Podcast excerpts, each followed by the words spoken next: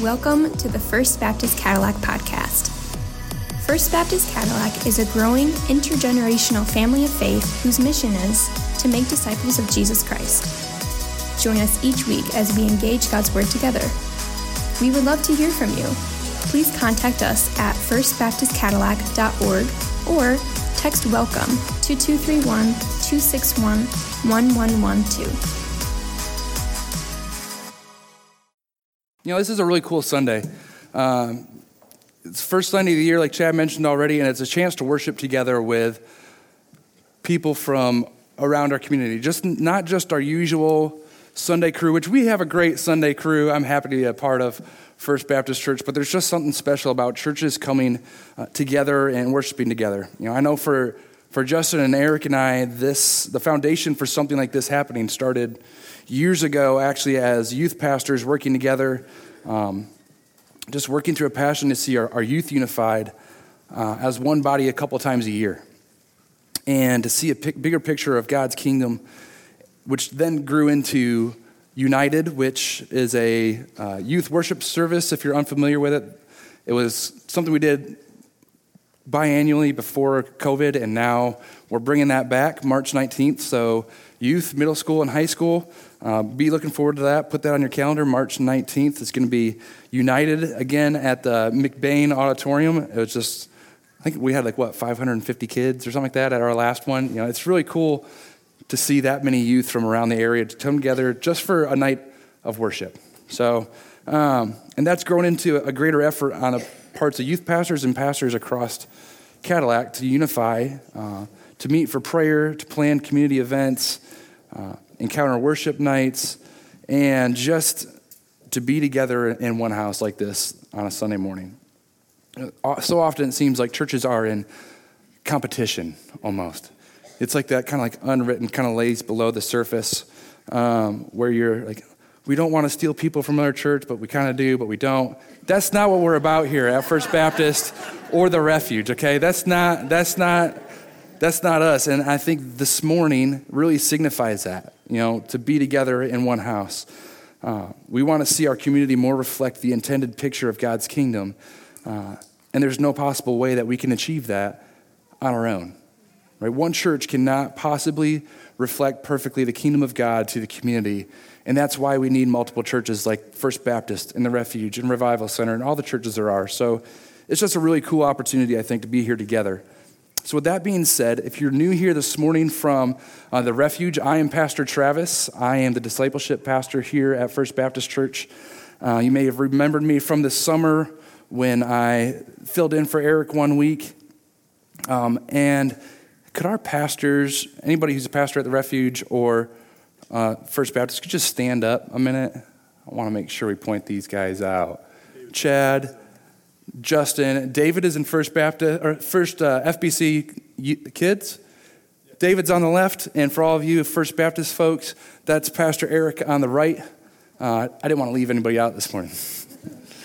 Uh, so yeah, as I was thinking about what God would have me preach this morning, the idea of pursuing Christ is one that continued to come to mind. Uh, kind of, you know, that that New Year's message, and it was one that actually when Justin and I sat down two weeks ago to start planning the service out, we talked about something completely different.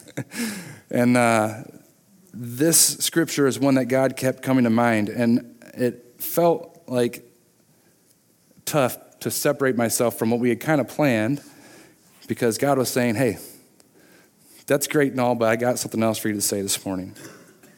The word ideal is described as existing only in the imagination desirable or perfect, but not likely to become reality. That's, that's how ideal is defined. And I guess what I mean by that is, is I believe that we're called to strive for a higher degree of excellence when it comes to our relationship with God. This morning, is, we're going to talk about discipleship. Um, that's what we're talking about. And sometimes we, we think about discipleship as an ideal.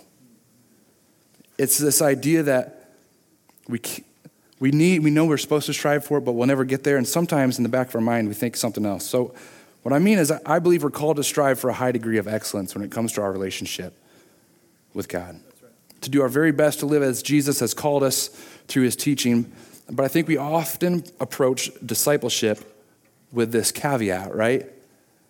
Jesus Christ is the ideal that we're called to, but we'll never attain the completeness of who Christ is. I think sometimes in the back of our mind, that's what's kind of rolling around.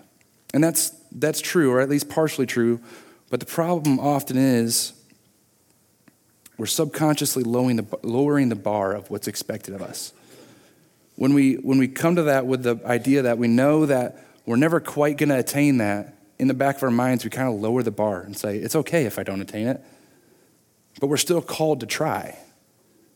And if we fall short, we fall short, but we're still called to strive and do our best to pursue that. So I've know, I know I've mentioned this here before, but sometimes it also often seems that out of fear of our effort of, to become like Christ is sometimes being mistaken for works righteousness. Uh, and sometimes because of that, we've decided that whatever Christ does in our lives without us per- participating enough, it just seems like sometimes we, we write it off and say, I, I can't achieve my salvation. I can't work for it, so I'm not going to try. I'm going to let, let God do whatever He's going to do, and that's just going to be enough. But that seems like a warped view of what faith is to me. So we're going to jump into Philippians 3 this morning. We're going to look at what Paul has to say about discipleship. Uh, but before we get there, let's just take a second and pray. God, I thank you for this morning the opportunity to be here uh, to deliver your word. And I pray this morning, God, that it's your message and not mine. And I pray that it sets us off on the right foot as we pursue your kingdom this year. God, you are an amazing God. I pray that you would open our eyes to see your face this morning, our ears to hear your word, and I pray that you would soften our hearts to receive it and to apply it in our lives. God, we live to serve you. You're an amazing God. Your name we pray. Amen. If you're following along in the Bible this morning, like I said, we're going to be in Philippians 3, so I'll give you just a quick second to get there. Generally, I love the ESV and I preach out of the ESV, but this morning is actually one of those times that I preferred another version, the, the New, New American Standard Bible. I like the way that it just translates this passage, so that's where I'm reading from this morning. So be on the screen if you want to follow along. But whatever things were gained to me, those things I have counted as loss for the sake of Christ. More than that, I count all things to be lost in view of the surpassing value of knowing Christ Jesus my Lord, from whom I have suffered the loss of all things, and count them but rubbish, so that I may gain Christ and may be found in him, not having a righteousness of my own derived from the law, but that which is through faith in Christ. The righteousness which comes from God on the basis of faith, that I may know of him in the power of his resurrection and the fellowship of his sufferings, being conformed to his death, in order that I may attain to the resurrection of the dead. So let's just pause there for a, real for a second. Just before verse 7, Paul has gone through this list of credentials that establish him uh, as a leader among leaders. Right? The things that would bring him honor, the things that would bring him praise among his peers. And he's saying that none of that matters. None of it matters. In fact, verse 8, which is the key for our understanding of where we're headed this morning, he says, Nothing matters. In the view of the value of simply knowing Jesus Christ, nothing else matters. In view of the value of simply knowing him, nothing else matters. Verse 10 knowing Jesus Christ and the power of his resurrection and the fellowship of his suffering far surpasses the value of anything that he could add to his life. No amount of power, honor, wealth, wisdom, relationships among peers, none of it holds a candle simply to the worth of knowing Jesus Christ. So let's pick back up uh, in the passage, verse 12. Not that I have already obtained it or have already become perfect, but I press on so that I may lay hold of that for which also I was laid hold of by Christ Jesus. Brothers and sisters, I do not regard myself as having laid hold of it yet, but one thing I do, forgetting what lies behind and reaching forward to what lies ahead, I press on toward the goal for the prize of the upward call of God in Christ Jesus. Paul uses some ambiguous terms here, right? He says, not that I have obtained, not that I have obtained it, not that I have laid hold of that, having laid hold of it, the it that he's talking about is a complete and perfect knowledge of Jesus Christ. That was, that's what he's talking about. That's what he felt that he was called to. As we pursue Christ, that should be our goal a perfect and complete knowledge of who Jesus Christ is. So, as we look at these three verses, we can break them into two sections. Verse 12, which is we have three principles to understand about this calling, and then in verse 13 and 14, we kind of have a direction pursuing Christ. So, I want to keep this fairly short. I'm not going to dive super deep into any one of these three principles, but I think they're important to know. So, the first one is this I love the way that, that James Montgomery Boice said it in this commentary. The call of discipleship must begin with the power of God to make a spiritually dead person alive. For only then are the standards of that calling significant. We all start at the place of God's calling. Okay, that's the first principle. We all start at the place of God's calling. We've all been called according to God's purpose and offered the chance to respond in faith to that calling. All throughout the Bible, we see God calling people, often unsuspecting people at unexpected moments, to work according to His will and to achieve His purpose. In Genesis, we see Abraham called by God. He's living in the land of his forefathers. Seems like he's pretty content with the world. He's satisfied with, with his lot in life. And then he's called out of that life into a new covenant and a new land. And Abraham follows. We see Moses, who's taken hold of God while he was a baby floating in the Nile River and placed into the household of Pharaoh to become a leader of his people, a means to deliver God's people from slavery in Egypt later in life. And when that call came, Moses followed. We see David anointed as a young shepherd, John the Baptist chosen before he was born. Jesus calling his disciples, right? The future leaders of the Christian movement while they were just fishermen. And Paul was called while he was persecuting Christians.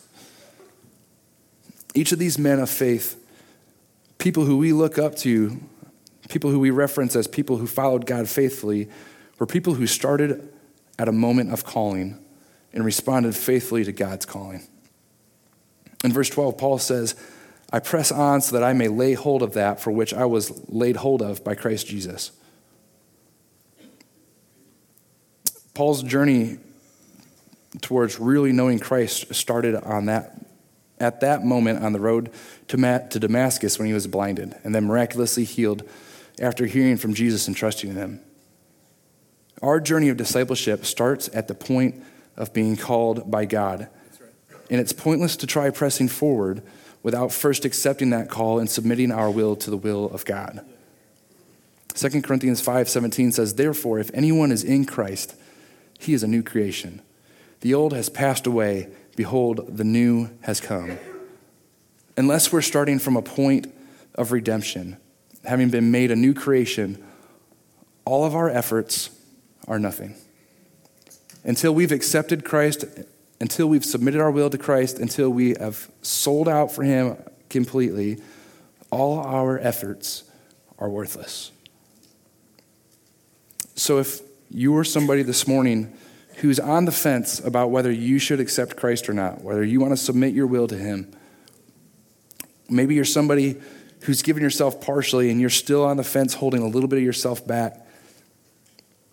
If that's you this morning, I encourage you don't wait till the end of the service, don't wait for the rest of the message. Right now, in this moment. Otherwise, the rest of this journey, the rest of what we're going to talk about, the rest of those efforts are just an exercise in futility.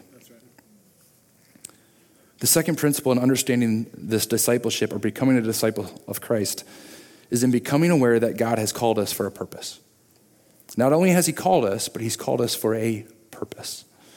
Paul says, I press on so that I may lay hold of that which I was laid hold of by Christ, or, or so that I may take hold of that for which Christ Jesus took hold of me. Most of us are pretty familiar with Romans 8:28, right? We know that in all things God works for the good of those who love him, who have been called according to his purpose.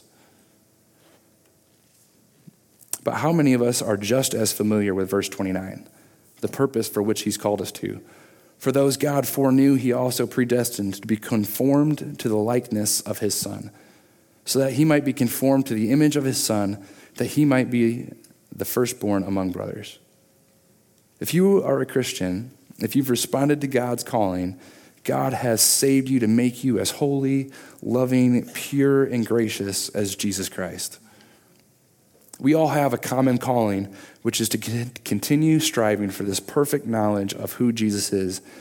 And as we continue to grasp a hold of who he is in our lives, as we continue getting to know who Jesus is, we'll continue to grow in our understanding of the ways that that calling expresses itself uniquely in each of our lives.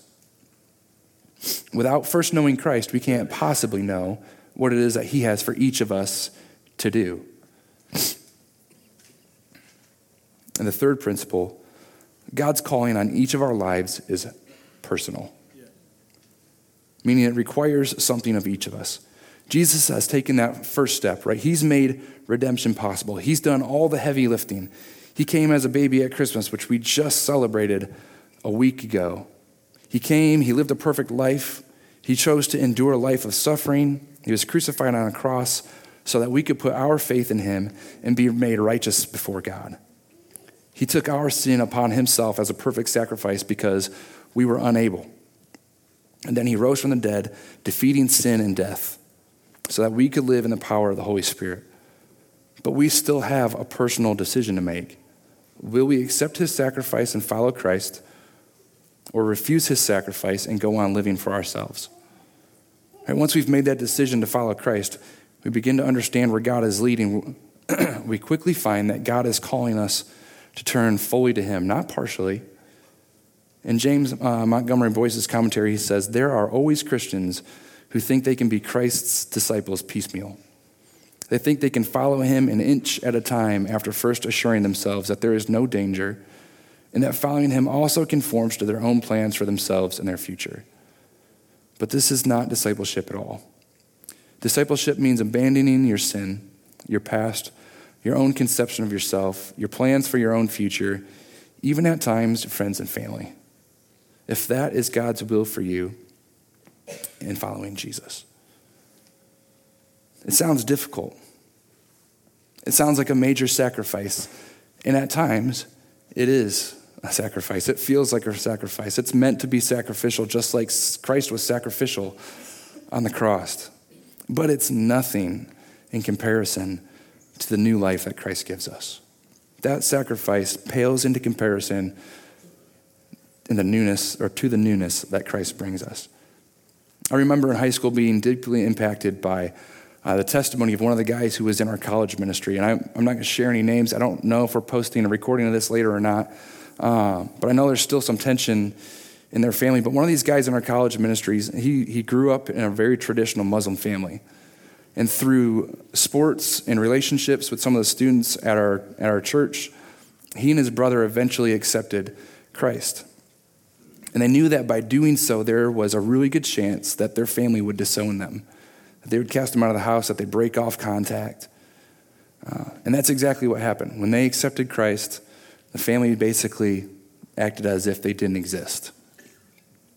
It wasn't until one of the brothers passed away unexpectedly and his family saw this outpouring of love at his funeral, the stories of people that those two brothers had um, impacted, that they finally opened up to any kind of communication with the remaining brother. Those guys knew the potential for hardship. They knew exactly what putting their faith in Christ meant for them and their family, and they chose Jesus anyways. Not only were their lives greatly impacted, but hundreds, if not thousands, of other people through the college ministries that they worked in were greatly impacted. And then eventually their families. There's this guy, William Borden. He graduated Yale. He decided he wanted to go to China as a missionary. And when many of his friends told him it was foolish, he went anyways. Before he even reached China. Before he even got to the mission field, he contracted an illness and he died. Some of his friends found a note on his bedstand that he had written as he laid there dying. It said, No reserve, no retreat, no regrets. Which is amazing to think about. He gave up everything that he, he went through school for to go to life on a missionary field. And before he even got the chance to do anything there, he passed away, and his last words that he wrote down were no reserve, no retreat, no regrets. He gave up everything, and yet to him it meant nothing in comparison to what he knew was he was gaining in Christ. As I continue to read through verse 13 and 14, I, I couldn't help but think about mountain biking. I'm a big mountain biker, if you don't know that. Unfortunately, I haven't done it as much since we moved back to Michigan, and it kind of pains me a little bit. But it is like my favorite sport, my favorite thing to do. I wish growing up in Michigan there had been a high school mountain biking team because that would have been that would have been primo. That would have been my my thing for sure. So, as I was reading this, I couldn't help but think about mountain biking. Paul's using this analogy of, of running a race, and it really put me right back on the seat of my mountain bike in Virginia. And what Paul is saying, there's three things that he had to do to, to press ahead. He said this, right? Verse 13 and 14. Brothers and sisters, I do not regard myself as having laid hold of it yet. But one thing I do, forgetting what lies behind and reaching forward to what lies ahead, I press on toward the goal for the prize of the upward call of God in Christ Jesus. In mountain biking, sight is critical for having a good ride. You're always supposed to be scanning the trail 15 to 20 feet in front of you.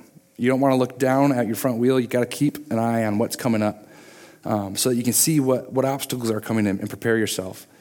As you ride, things come up pretty quick.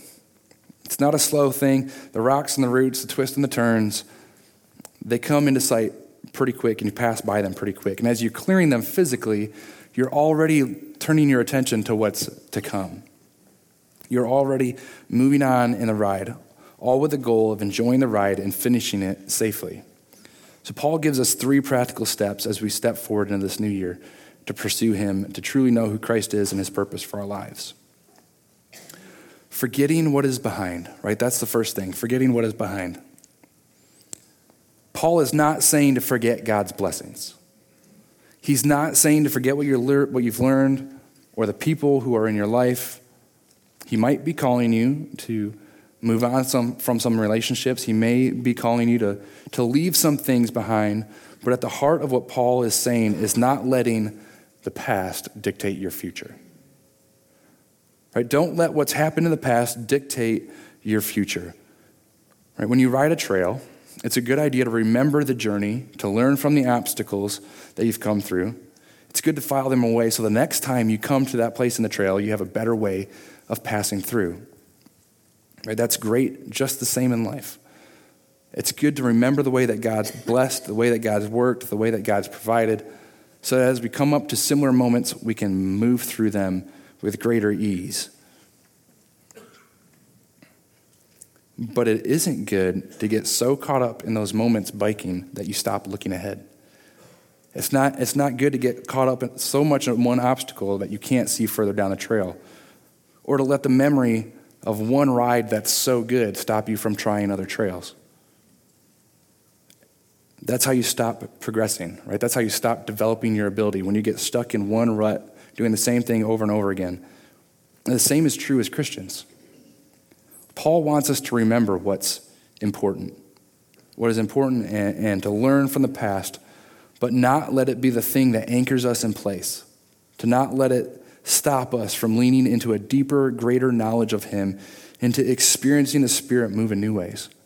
Sometimes we experience something in our life that's so great, right? God blesses us in one way that is so good that we don't ever want to leave that moment. And maybe you've had like a camp experience or a worship experience where God spoke and it felt like He was speaking directly to you, and you wish you could revisit that moment all the time. You just want to get back to that place. But the thing is, in getting back to that place, it stops us from moving forward into the future.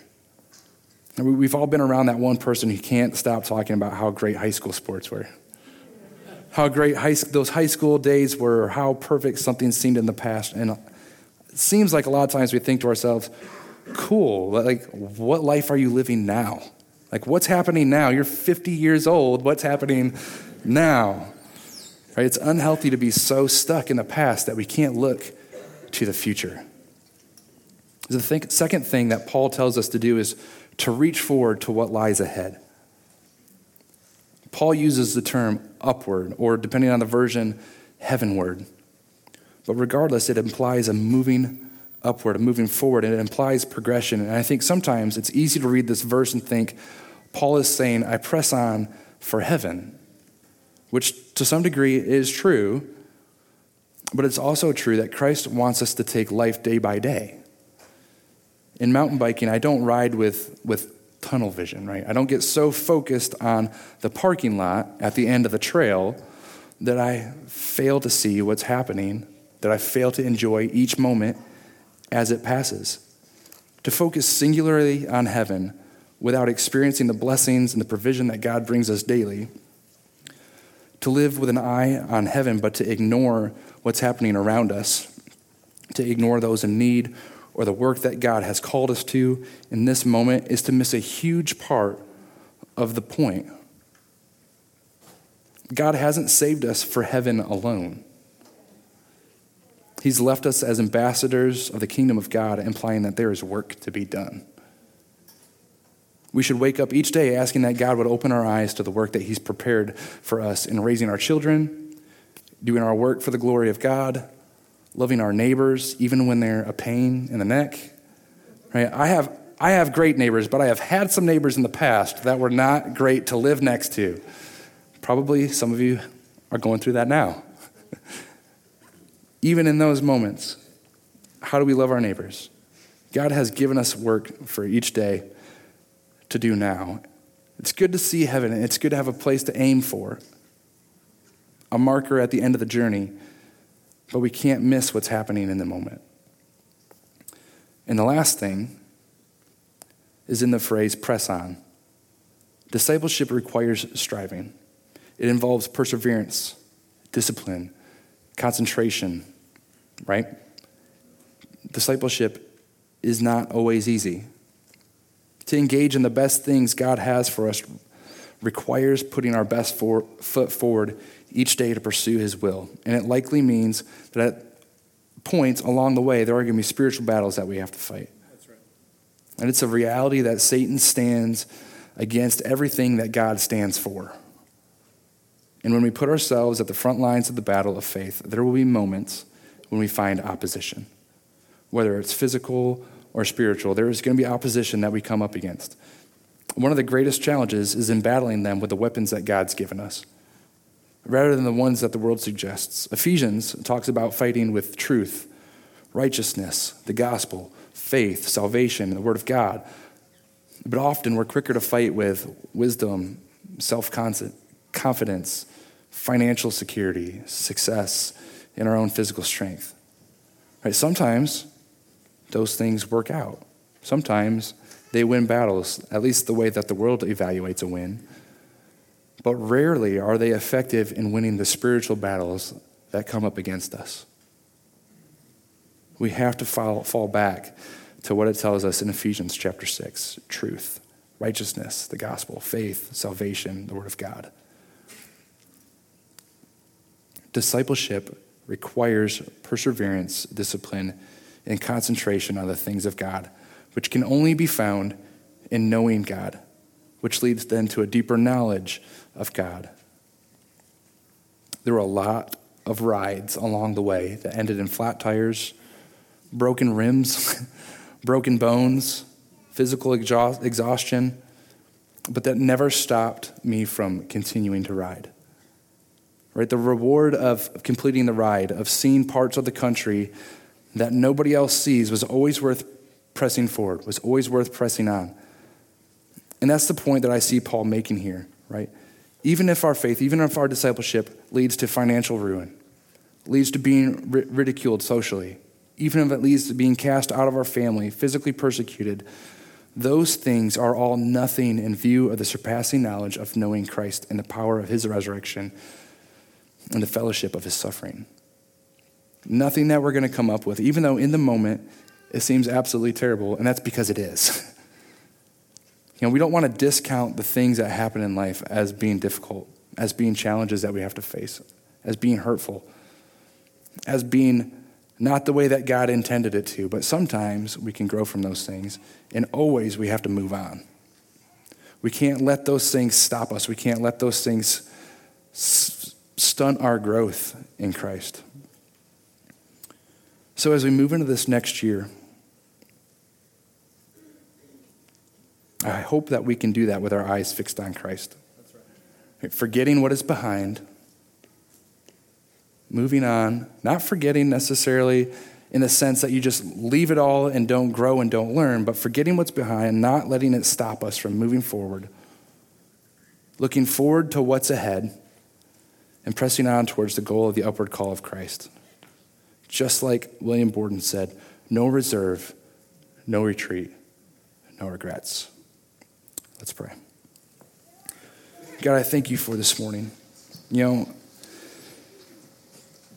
New Year's is sometimes a challenge mentally. Uh, it can be overwhelming looking at an entire year coming forward, uh, look back on the entire year that's passed, and to see all the ways that we fell short, to see the ways that we didn't measure up to what we wanted to do, the ways that we thought you wanted us to grow. But God, don't let 2022 stop us from pursuing you and growing in an abundance of knowledge of who you are in 2023. God, I pray that we would look forward, that we would press into you, and that we would just continue pushing forward with everything we've got. Help us to set everything aside this morning, to look at the new year as an opportunity to know you in a new way, a way that that helps us to understand how to get through the obstacles that will come in 2023. God, I ask your blessing on everybody who's here this morning, just that you would open their eyes, that they would see you in a new and fresh way. You're an amazing God. We praise you and we serve you. In your name we pray. Amen.